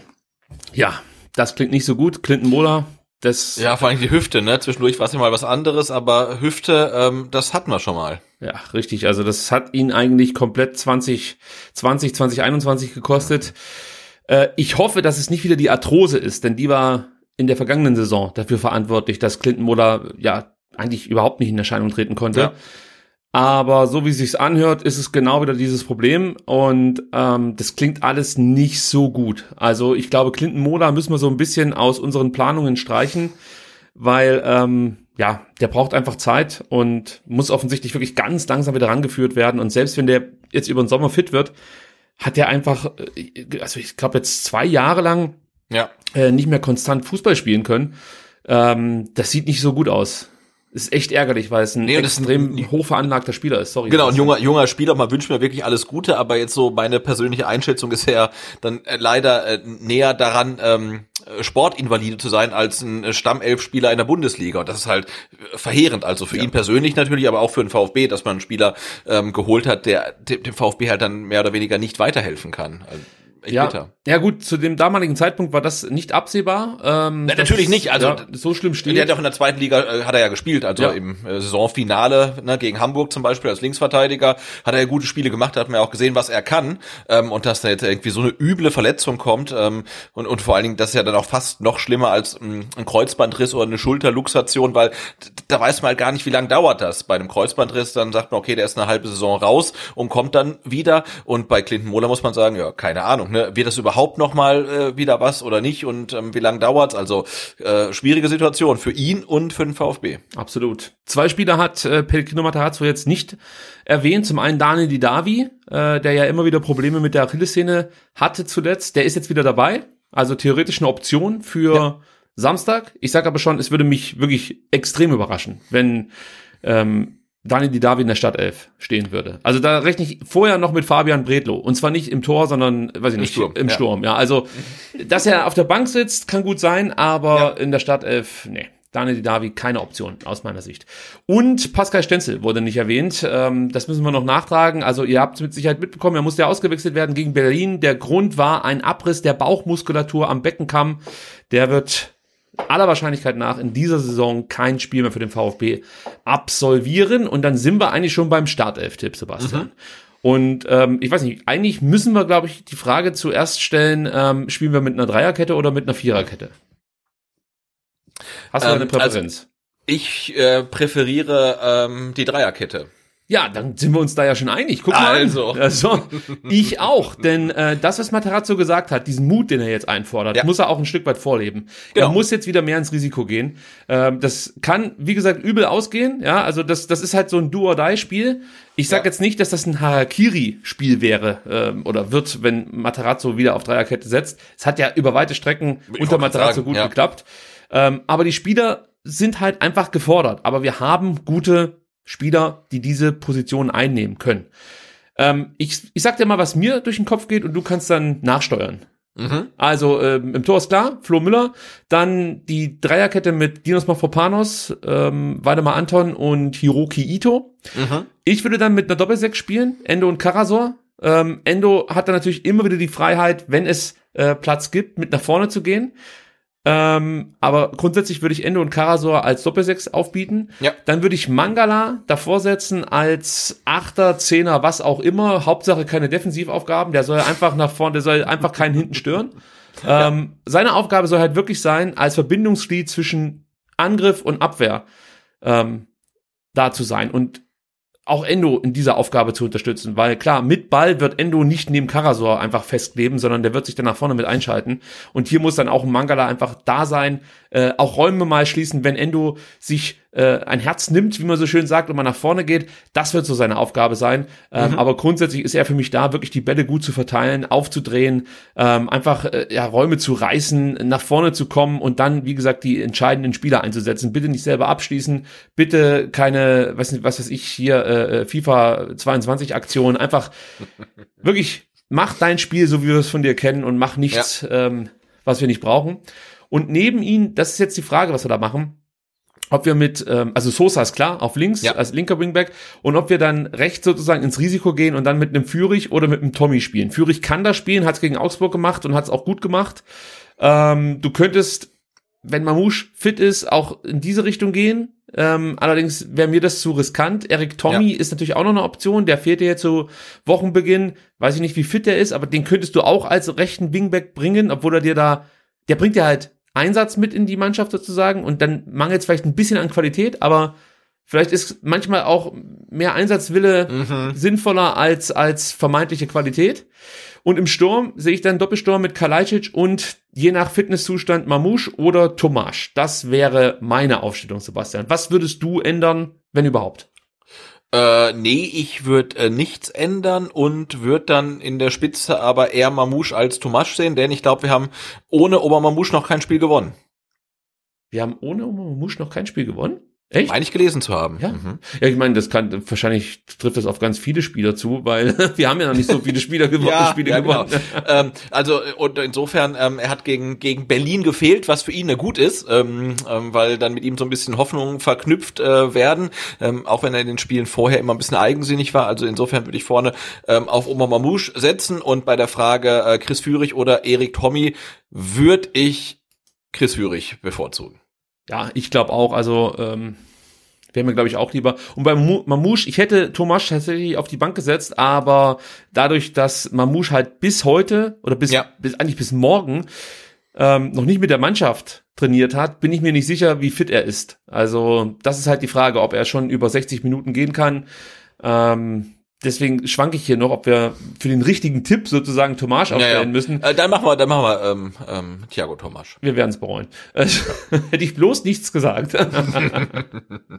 Dann schauen wir noch in unser NLZ und zu den VfB-Frauen. Loslegen möchte ich mit unserer U21. Der VfB 2 spielt auch in der kommenden Saison in der Regionalliga Süd-Südwest. Der vorzeitige Yeah. Sebastian Partystimmung, okay. Ja, der, der, der Endspurt war wirklich sensationell, hätte ich nicht erwartet. Ich glaube, keiner hat das erwartet, was Niemand. da passierte. Nicht Vier mal Siege Fahrenhorst, ja. in, in Folge, ja. Ich, ich bin echt erstaunt, ähm, ja, wie die Mannschaft einfach jetzt in den letzten Spielen aufgetreten ist. Mhm. Ähm, also nach diesem, nach diesem, ich möchte schon sagen, Debakel gegen Groß Asbach, jetzt vielleicht nicht, was das Ergebnis angeht, aber was die Leistung angeht, Ja. habe ich echt nicht mehr damit gerechnet, dass sich die zweite Mannschaft noch retten kann. Also für mich war eigentlich nach diesem Spiel klar, der Trainer hat die Mannschaft verloren oder ist nicht Ja. in der Lage, äh, die Qualitäten aus dieser Mannschaft rauszukitzeln, ähm, die es braucht, um einfach dann die Klasse zu halten. Aber er hat es dann geschafft und die Mannschaft hat es auch geschafft mit guten Leistungen und nicht zuletzt am letzten Sonntag, denn da gewann man mit 2 zu 0 gegen Homburg. Zugegeben, Homburg kam auf der letzten Rille nach Stuttgart. Da fehlten eine Menge Spieler und du hast auch einfach gemerkt, dass es für die um nichts mehr ging. Die haben sich vielleicht nicht mehr ganz so sehr angestrengt, wie sie es getan hätten, wenn es jetzt noch wirklich wichtig gewesen wäre. Ähm, deswegen war es am Ende auch ein relativ unspektakuläres Spiel mit guten Leistungen von Ekin Zilebi. Noah Ganaus hat mir wieder gefallen. Ähm, der eingewechselte Manuel Polster hat ein gutes Spiel gemacht. Auch Julian Kudala wieder mit einem ordentlichen Spiel. Das war insgesamt schon wirklich ganz okay. Und ähm, ja, die Tore für den VfB erzielten zum einen Weit Fagir in der 26. Minute, der ähm, zwar sag mal, großes Talent darin hat, ähm, unterzutauchen in solchen Spielen, aber dann doch immer wieder auf dem Scoreboard erscheint. Das ist ja dann meistens auch ausreichend für einen Stürmer. Ja, und ich, ich habe wirklich meine Hoffnung ähm, in Wahrheit Fagir noch nicht aufgegeben. Wenn man ihn auch auf den Trainingsbildern sieht, ist er einfach ein komplett anderer Spieler ähm, als zu dem Zeitpunkt, als es im VfB kam. Also er ist nur noch äh, äh, ja wahrscheinlich halb so schwer und ähm, wirkt deutlich durchtrainierter, spielt regelmäßig in der U21, hat damit anscheinend auch gar kein Problem und äh, ja, steht es halt auch regelmäßig auf dem Scoreboard. Also ähm, vielleicht kommt er über den zweiten Bildungsweg. ja, also ich bin gespannt, wo es noch hingeht. Eigentlich musst du ihn jetzt verleihen. So sehe ich es zumindest. Im ja. Sommer musst du ihn abgeben, vielleicht nochmal zurück nach Dänemark ähm, für, für ein, vielleicht sogar für zwei Jahre. Du merkst, für die Bundesliga reicht's noch nicht. Ich lehne mich weit aus dem Fenster und behaupte, für die zweite Liga wird's auch nicht reichen. Ähm, und ihn jetzt wirklich nur in der vierten Liga rumkicken zu lassen, dafür ist er fast zu teuer und die Entwicklung wird wahrscheinlich auch nicht so ja. verlaufen, wie man sich erhoffen würde. Deswegen, vielleicht ist eine Laie irgendwie nach Dänemark nochmal eine Option für ihn oder von mir aus nach äh, äh Belgien. Holland, Belgien, was auch immer. Ähm, ja. Hauptsache nochmal Spielpraxis auf etwas höherem Niveau als der Regionalliga sammeln und dann mal gucken, wie er sich da so zurechtfindet. Mhm. Vielleicht ja. haust du noch eine Ausstiegsklausel mit rein oder beziehungsweise eine Kaufoption für vier Millionen, dass der VfB, sollte er aber irgendwo anders einschlagen, ähm, dann da ein neues äh, Zuhause finden kann. Denn ja, es wird für ihn schwer werden, in der Bundesliga. Vermutlich, ja. Ja, äh, wirklich eine richtig große Rolle zu spielen. Ausschließen möchte ich es nicht. Er ist immer noch jung genug, um sich dahin zu entwickeln. Ja, ähm, ja aber ja, lass mal einfach mal so stehen. So, der VfB, zweite Tor, ach, das muss ich auch noch erwähnen. Manuel Polzer, 51. Minute. Das wollte ich euch nicht unterschlagen. Und wir können wirklich froh sein, dass der VfB jetzt ähm, für Klarheit gesorgt hat, denn die nächsten drei und damit auch letzten drei Gegner in dieser Saison, die haben es nochmal richtig in sich. Diesen Samstag spielen sie gegen den Tabellenersten Elversberg. Eine Woche später empfängt man den Tabellendritten aus Offenbach. Und am letzten Spieltag muss man dann zum Tabellenzweiten nach Ulm. Also ja. die Aussicht auf Punkte sind da doch überschaubar und ich bin ganz froh, dass der VfB auch keine mehr braucht, um die Klasse zu halten. Also ja, ich bin sehr froh, weil das ist ja wirklich ein, ein höllisches Restprogramm, wenn du da noch um Klassenerhalt kämpfst und auf jeden Punkt gucken musst, äh, dann wäre das verheerend. Ähm, aber ja, so vier Siege in Folge im Saisonendspurt, das kann man schon mal machen. Ähm, und an der Stelle auch nochmal äh, vielen Dank an alle, die uns ähm, auf YouTube geschrieben haben und ähm, uns den Unterschied zwischen Homburg und Bad Homburg Homburg erklärt haben. Ja, ich wusste also, es ja immer. Ja, na klar. wir bauen, wir bauen ja solche geografischen ähm, Finessen nur ein, um euch ein bisschen zu testen, ob ihr auch wirklich bis zum Ende ähm, mithört und mitschaut, aber das war uns natürlich komplett bewusst. Saarland und Hessen, also ja. ja also, sorry dafür. Also ich werde in Zukunft versuchen, mich in äh, Geografie-Ratschlägen etwas zurückzuhalten in diesem Podcast. Kommen wir zur U19. Ähm, die braucht jetzt am letzten Spieltag fast schon ein kleines Wunder, denn trotz eines ungefährdeten 3 zu 0 Erfolgs gegen Kaiserslautern konnte man die eigene Ausgangsposition für das jetzt anstehende Saisonfinale nicht verbessern. Frankfurt, Nürnberg und Augsburg gewannen nämlich ebenfalls ihre Partien. Und ich habe mir das angeschaut, also die Zusammenfassung der Spiele. Ja. Äh, da hat eigentlich auch kein Verein groß gestruggelt oder so. Das, das war alles sehr, sehr souverän. Ähm, und die müssten alle quasi am letzten Spieltag jetzt noch Punkte lassen, damit ja. der VfB noch Staffelmeister werden kann. Ja, also der VfB ist weiterhin Vierter mit einem Punkt Rückstand auf den dritten Frankfurt und zwei Punkte Rückstand auf Nürnberg und Augsburg. Und jetzt geht's einfach in diesen letzten Spieltag und ähm, ja, ich, ich sehe es nicht, dass jetzt tatsächlich noch die drei, die vor dir stehen, ähm, wirklich alle irgendwie was liegen lassen. Klar, die spielen alle auswärts. Ähm, Augsburg muss nach Heidenheim, Frankfurt nach Kaiserslautern und Nürnberg äh, zu Astoria Waldorf. Und mit Sicherheit ist da vielleicht auch eine oder zwei Überraschungen möglich. Aber dass wirklich alle drei jetzt, ja. ich sag's mal direkt verkacken, das ähm, sehe ich nicht. Nichtsdestotrotz würde ich an der Stelle nochmal jeden auffordern, der es möglich machen kann, am jetzt kommenden Samstag äh, zu den Kickers zu fahren und dort die U19 des VfB zu unterstützen.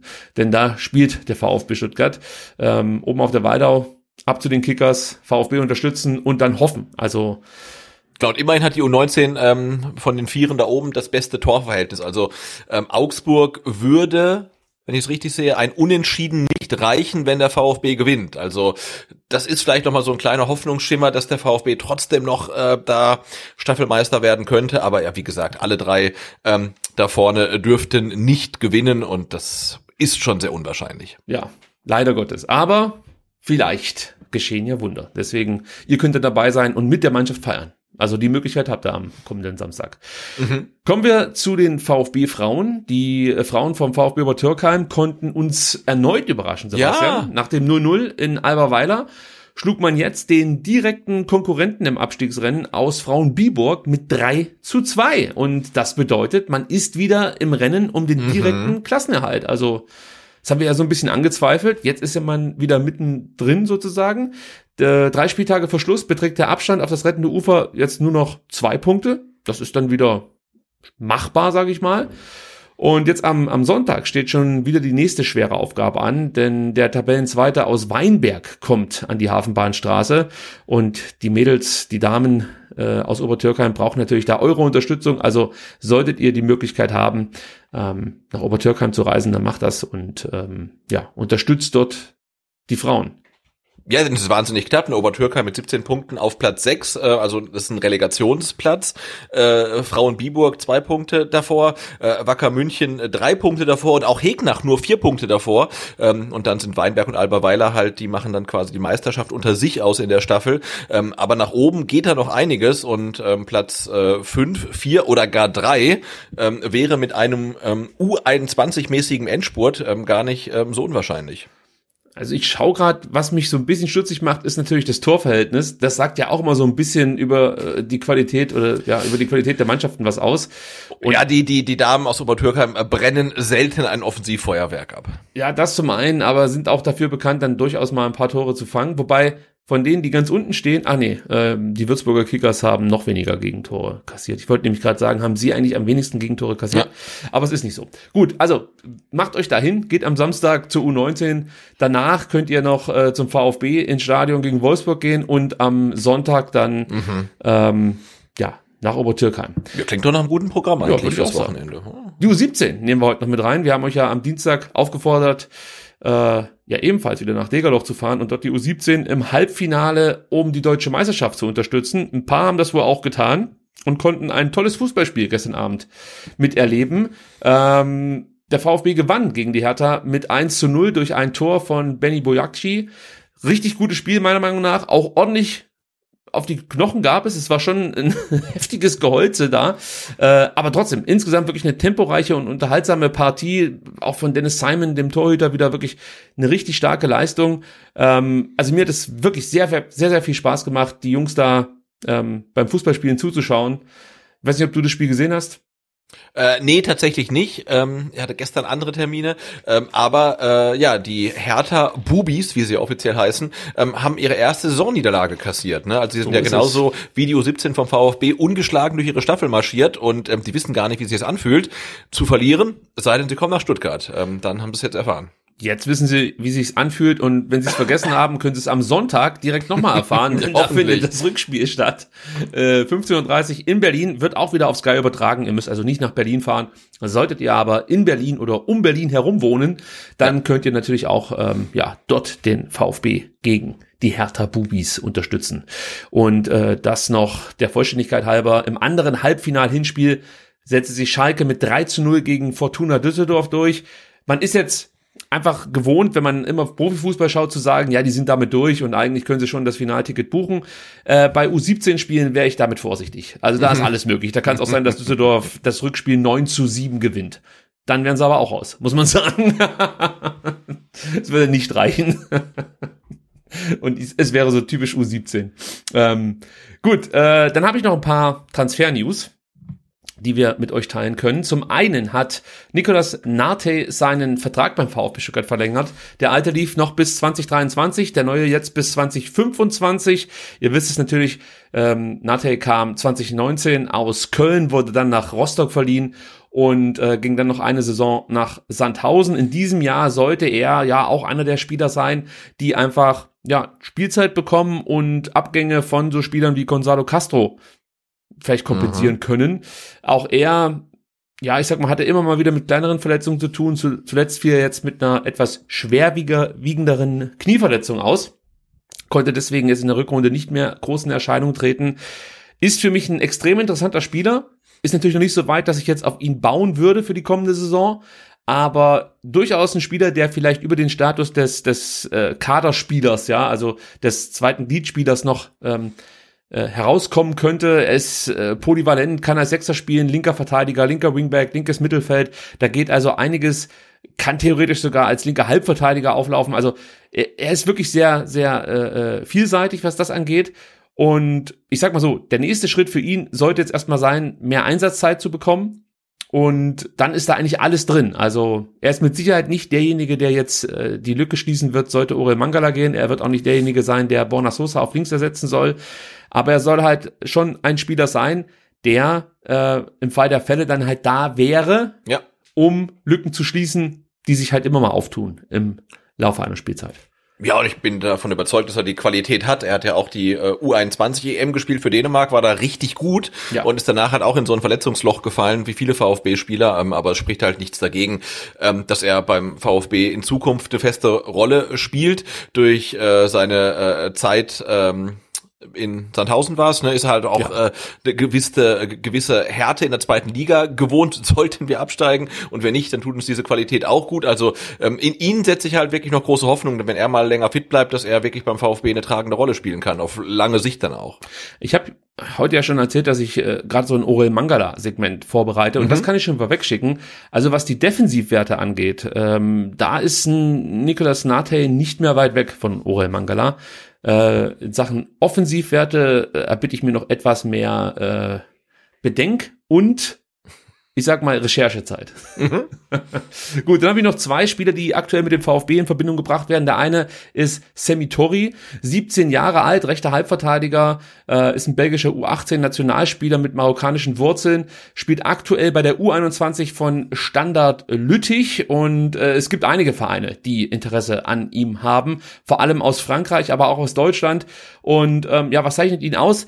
Da hat Y-Scout gar nicht so viel ausgespuckt, muss man sagen, aber so ein paar Szenen konnte man selbst von so einem jungen Spieler finden. Und äh, was mir da aufgefallen ist, dass er für sein Alter schon sehr stabil rüberkommt, sehr weit entwickelt ist. Also der würde auch ohne weiteres als 20, 21-Jähriger durchgehen. Ähm, macht da wirklich schon eine richtig gute Figur, erinnert mich so ein bisschen an, an Matej Maklica. Vielleicht nicht mhm. ganz so groß, aber auch so, so ruppig und äh, also die Spielweise von ihm hat mir schon gefallen. Ist natürlich ein anderes Level, was er da spielt, ähm, als er dann hier beim VfB erwarten ja. würde. Ist für mich auch kein Spieler, der äh, beim VfB für den Profikader verpflichtet werden würde, sondern das wäre halt wahrscheinlich ein U19-Spieler oder dann U21-Spieler. Ähm, deswegen äh, müssen wir jetzt hier gar nicht so lang um diesen oder über diesen Spieler sprechen, weil ich, wie gesagt, nicht glaube, dass er für die erste Mannschaft äh, geholt wird, sondern eher perspektivisch. Der andere Spieler, Sebastian, Jetzt bin ich gespannt, wie du ihn aussprichst. Ja, genau. Ich habe nämlich wirklich, ich habe überlegt und gesucht und manchmal findet man ja in so Datenbanken dann ähm, ja so Soundfiles, wo die Spieler sich dann selbst einfach mal vorstellen und du äh, dann den Nachnamen praktisch von ihnen äh, äh, äh, vorgesagt bekommst. Mhm. Ich weiß es nicht. Also William Michael Brensis wird man wahrscheinlich nicht sagen, oder? Es ist Franzose. Keine Ahnung. Was, was? Ja, William Michael Bronzis. Klingt auf jeden Fall mega gut. äh, wir, hoffen, wir haben ihn jetzt nicht beleidigt. er ist 18 Jahre alt, ist ein offensiver Rechtsverteidiger vom FC Metz und über den gibt es natürlich schon deutlich mehr ähm, Footage auf Y-Scout zu sehen. Und äh, der macht auch eine sehr, sehr gute Figur, muss man sagen. Ist, ist äh, sag mal, von, von, vom Typ her schon auch in diese Richtung, geht schon in die Richtung Stenzel, würde ich sagen. Das heißt, solide hinten, aber auch mal bereit, mit nach vorne zu gehen und dann einfach mal aufs Tor zu schießen. Der Schuss ist nicht so präzise, würde ich sagen, wie der von Stenzel und das ist schon eine Wertung. Also weil äh, ja. Stenzel ist, trifft ja auch nicht in jedem Spiel irgendwie mit einem Distanzschuss. Mhm. Äh, also bei bei William ähm, muss da noch ein bisschen was justiert werden. Aber was mir halt gefällt, ist wirklich diese diese sehr offensive Herangehensweise auf der rechten Seite. Anders als Borner da spielt, er ist dann auch eher aufs Dribbling aus. Ähm, ja, er macht es eigentlich ganz gut. Also es sieht zumindest auf dem Footage ganz gut aus. Auch bei ihm wäre ich überrascht, wenn er schon für die erste Mannschaft in Frage käme. Ich könnte mir bei ihm auch eher vielleicht, weiß nicht, so eine, so eine, so eine, so eine, so ein Modell wie bei Nate vorstellen, dass du ihn ja. holst und dann erstmal verleihst oder so, weil er ist eigentlich noch nicht auf diesem Level, dass du sagst, äh, den hole ich jetzt für die kommende Saison auf der äh, Rechtsverteidigerposition. Der VfB muss da was machen. Ja. Wir haben nur Stenzel. Ähm, und wir sagen ja selber immer, Stenzel ist halt so ein Spieler, der Kickernote 4 bekommt in jedem Einsatz und das reicht eigentlich nicht. Du brauchst vielleicht jemanden, der mal eine Note 2 oder Ja. 3 bekommt ähm, und, und der VfB muss da was tun. Ob es jetzt hier mit William gelingt, weiß ich noch nicht. Für den VfB spricht übrigens, dass er, also William aus Lothringen kommt, deshalb gut Deutsch spricht und er sozusagen jetzt nicht diese, diese großen Anpassungsprobleme haben dürfte hier in Deutschland. Ja. Vertrag Genau, läuft und der, muss, übrigens und der muss nicht weit fahren, wenn er nach Hause möchte. das ist auch nochmal gut. Ähm, und der Vertrag, das wollte ich noch sagen, läuft 2023 aus. Das heißt, sollte man im Sommer zuschlagen wollen, müsste man eine Ablöse bezahlen. Spricht auch nochmal gegen den Spieler, weil der VfB hat kein Geld. Gut, ähm, einen kleinen Rausschmeißer habe ich noch, das geht aber wirklich schnell. Es gab andere Zeiten, da hätte ich jetzt hier minutenlang ähm, O-Töne eingespielt. Es geht um den Phrasenmäher und äh, Thomas Hitzesberger. Er war jetzt im zweiten Teil zu Gast und ähm, ja, was soll man sagen? Also Thomas Hitzesberger, das fällt ja immer wieder auf, ist jemand, der äh, eine Menge erzählt. Du hörst ihm auch gerne zu, aber da ist jetzt nicht viel catchy Stuff dabei, wenn du verstehst, was ich meine. Also Ja. er erzählt da in der zweiten Folge so ein bisschen über seine Zeit als Spieler beim VfB Stuttgart. Das, ja, da, da ist jetzt nicht viel Neues dabei, sage ich mal. Ähm, was mir aufgefallen ist in diesem zweiten Interviewteil, war, dass er wirklich sehr von England geschwärmt hat. Also da hängt tatsächlich sein Herz dran. Und mich würde auch nicht wundern, wenn er auf ein Engagement in, in der Premier League irgendwie noch marschiert. Also du merkst Ja. einfach, das ist absolut sein Ding. Da hängt viel mehr Herzblut dran als am VfB Stuttgart. Mhm. Ich habe so ein bisschen das Gefühl, dass, dass der VfB Stuttgart so was ähnliches ist wie für mich früher in der, nee, das sage ich jetzt nicht, ich muss es anders ausdrücken, wie für manch einen früher äh, um 4 Uhr morgens in der Disco. Äh, so alles, also wenn da halt wirklich überhaupt nichts an den Start gebracht hast, so. Soll ich das lieber rausschneiden? Nein, muss nicht. Okay. du weißt, was ich meine. Also er, er hat Ja. das hier gerne angenommen. Er war auch nicht abgeneigt, aber äh, ja, komplett überzeugt scheint er mir nicht zu sein von seiner Aufgabe, die er hier beim VfB ausfüllen musste, um es auch vorsichtig auszudrücken. Vielleicht täusche ich mich da auch, aber ja, da war wenig Liebe mit dabei, so in Richtung VfB Stuttgart und ganz viel Liebe in Richtung Premier League. Also da fällt's halt auf einmal auf. Ja. Ja. Ähm, wie, wie Thomas über, über Dinge spricht, die ihm wirklich ganz, ganz viel bedeuten. Und sonst war da eigentlich auch wirklich kaum was dabei, das ich jetzt hier einspielen würde. Deswegen habe ich mir gedacht, da spare ich mir die Arbeit. Wenn der Hitz nicht Schlagzeilen kräftig Ja, äh, reden kann, liefert, dann hat ne? er halt Pech gehabt. Genau, so. Gut. Und das war's dann eigentlich. Mehr habe ich nicht heute. Ich habe doch den. Orel, aber ich bin noch nicht so weit. Gut, dann eine, Son eine Sonderausgabe. Ich habe mir wirklich überlegt, ob wir zum ersten Mal eine Patreon-Ausgabe machen sollen. Äh, mit Orel Mangala Stats. Es könnten wir, es, wir könnten ja sowas tatsächlich mal an den Start bringen, dass wir sagen, komm, wenn wir so explizit Spieler einordnen, dass das dann Patreon-Content wird. Weil das ist jetzt, denke ich mal, auch nicht so schlimm für, für Podcast-Hörer, die ja ab und zu mal reinhören. Ja, das stimmt. Ja, wenn man Ist sowas schon sehr, sehr, sehr nerdy, da muss Ja. man schon Fan sein, ja. outsourced sozusagen. Vielleicht machen wir das auch. Aber wir werden euch darüber informieren, ja. Also, und vielleicht gibt's dann irgendwie so einen Teaser oder so. so richtig, jetzt, jetzt werden sie richtig kommerziell. Gut, Sebastian, ich möchte dich nicht länger aufhalten. Vielen Dank für deine Gerne, Zeit. Äh, wir haben wieder ein bisschen länger gemacht als eigentlich geplant. Ähm, Mal sehen, wie es jetzt am Dienstag weitergeht für uns. Sehr wahrscheinlich nicht im Fanprojekt, ähm, denn ich könnte mir vorstellen, dass die Quarantäne bei mir noch über den Dienstag hinaus äh, Bestand hat. Ich hoffe natürlich, dass ich selbst nicht von Corona betroffen sein werde. Es wäre aber vielleicht ein ähnlich großes Wunder, wie wenn der VfB noch 15. wird. Wir können ja hier die nächste, die nächste Wette aufmachen, was äh, passiert oder was ist wahrscheinlicher, dass ich Corona bekomme oder der VfB direkt die Klasse hält. Nee, das lassen wir. Ähm, ja, mehr habe ich nicht zu sagen, Sebastian. Hast du noch was? Äh, nee, auch nicht. Also allen, die am Samstag im Stadion sind, äh, wünsche ich ein gutes Spiel und möglichst wenig Stress äh, bei der Heimreise mit den öffentlichen Verkehrsmitteln. Ähm, und dann hoffen wir einfach auf ein gutes Spiel ähm, am Samstag gegen Wolfsburg. So ist es. Wir sagen Tschüss und freuen uns auf kommenden Dienstag. Bis dann. Ciao. Macht's gut. Tschüss.